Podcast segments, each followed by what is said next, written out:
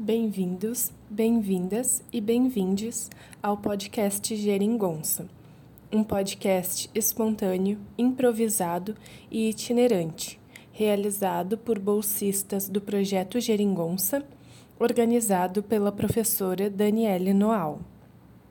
Neste episódio, eu, Ruth, farei a leitura do, da introdução da cartilha do solo, como reconhecer e sanar seus problemas escrito por Ana Primavesi. Essa leitura foi feita no Encontro com Mulheres do Campo, que ocorreu no dia 28 de maio, na Faculdade de Educação da URGS. Estavam presentes educadoras do campo formadas pela URGS, pedagogas, estudantes e agentes comunitárias das cidades de Arambaré e Nova Santa Rita. Durante esse encontro, relacionamos a leitura de Ana Primavesi com as vivências das educadoras do campo. Sobre Ana Primavesi. Foi agrônoma, escritora e pioneira da agroecologia no Brasil. Nasceu na Áustria em 1920. Esteve presa em um campo de concentração durante a Segunda Guerra Mundial e veio para o Brasil na década de 1950 foi professora na Universidade Federal de Santa Maria e fundadora da Associação de Agricultura Orgânica. Sobre a cartilha do solo, como reconhecer e sanar seus problemas. Teve sua primeira edição publicada em 2009 e está disponível no site anaprimavese.com.br, que também disponibiliza outras obras da autora. Vamos agora à leitura da introdução da cartilha do solo. Como conhecer seu solo e sua saúde?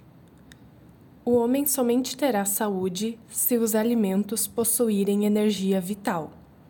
Os alimentos somente possuem energia vital se as plantas forem saudáveis.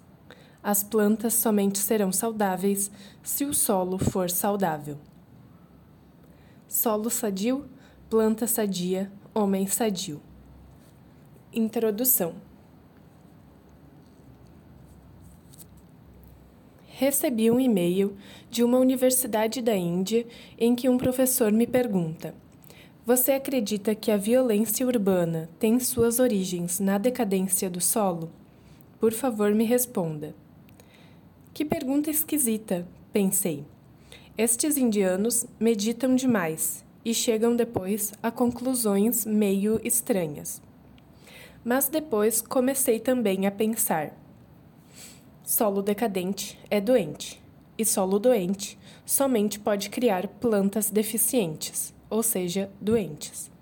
E plantas doentes produzem produtos de um valor biológico muito baixo, por isso são atacados por tantas pragas e doenças precisando muitos defensivos.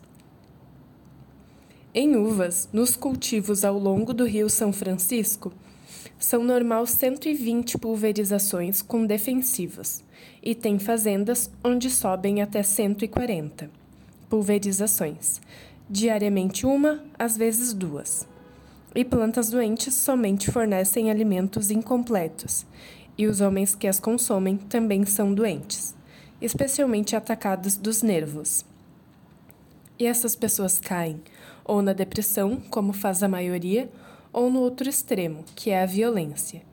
Respondi o e-mail com sim. Toda a vida em nosso globo depende do solo.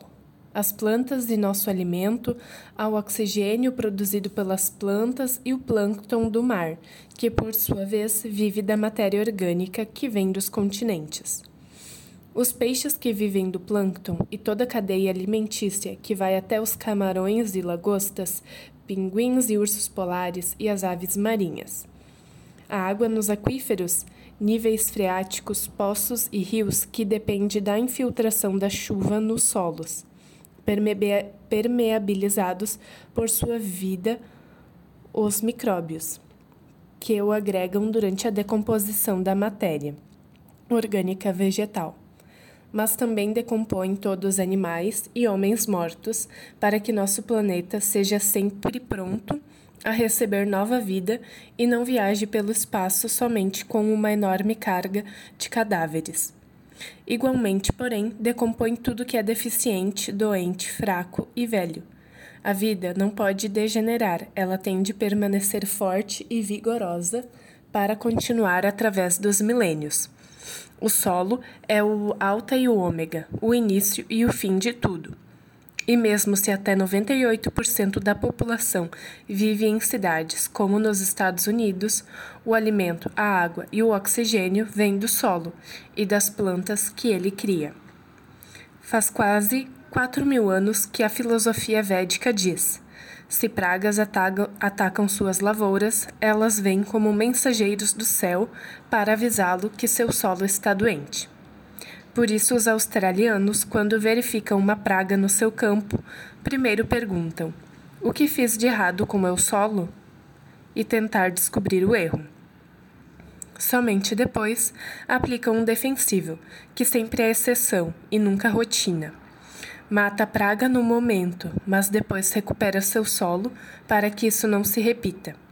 Por quê? Solo doente, planta doente, homem doente. Cada ano se necessitam mais hospitais, mais leitos hospitalares, mais postos de saúde e mais remédios. E 20% das crianças que nascem são paraplégicas com problemas deformativos, débil mentais e outras anomalias. Sempre dizem que é genético, mas pouco a pouco descobre-se por que nos Estados Unidos, na China, na Austrália é o velho Memente Mori, que reza: Lembra-te que és pó e ao pó tornarás. Tomou-se isso como um infantilismo religioso que imaginava que Deus era o primeiro oleiro quando fez Adão. Mas na verdade é uma sabedoria muito antiga que o corpo vem da terra e volta a ser terra. O corpo humano, como tudo que é vivo na terra, é feito de carbono, água, oxigênio e minerais. Forma os ossos e o sangue, músculos, nervos, hormônios, proteínas, etc. E torna a ser água, oxigênio, carbono e minerais depois de morrer. O que é material no homem, ou seja, seu corpo, é feito de minerais que vêm da terra e volta a ser terra. Hoje em dia, tudo que não se sabe explicar bem é genético e se encontram as irregularidades genéticas no código genético. Mas os genes não são partículas e não possuem forma visível no microscópio eletrônico como os átomos. Eles são códigos escritos em fórmulas químicas, ou seja, de ácidos. Mas códigos são como projetos para uma máquina ou uma casa feitos no computador e projetos necessitam sua execução para se tornar realidade. E para essa execução, precisa-se de material que vem da terra, os minerais. É genético uma pessoa precisar mais de algum mineral que as outras. Se não o recebe, aparece a enfermidade genética. Assim, por exemplo, uma mãe que recebe pouco cobre na alimentação, mas geneticamente necessitaria mais, vai ter um filho cujo centro motor no cérebro não se desenvolveu adequadamente e a criança nasce paraplégica. Se uma criança recebe menos iodo que necessitaria, nasce cretino. Se é deficiente em manganês, provavelmente será aleijado, como também os animais. Esse com, esse, com sua dieta diária, recebe menos zinco do que geneticamente é programado, a pessoa será mentalmente atrasada e muito parada. O zinco é o lixeiro do sangue e deve descarregar o gás carbônico dos hemácitos para que elas possam carregar novamente oxigênio, e oxigênio é o cérebro.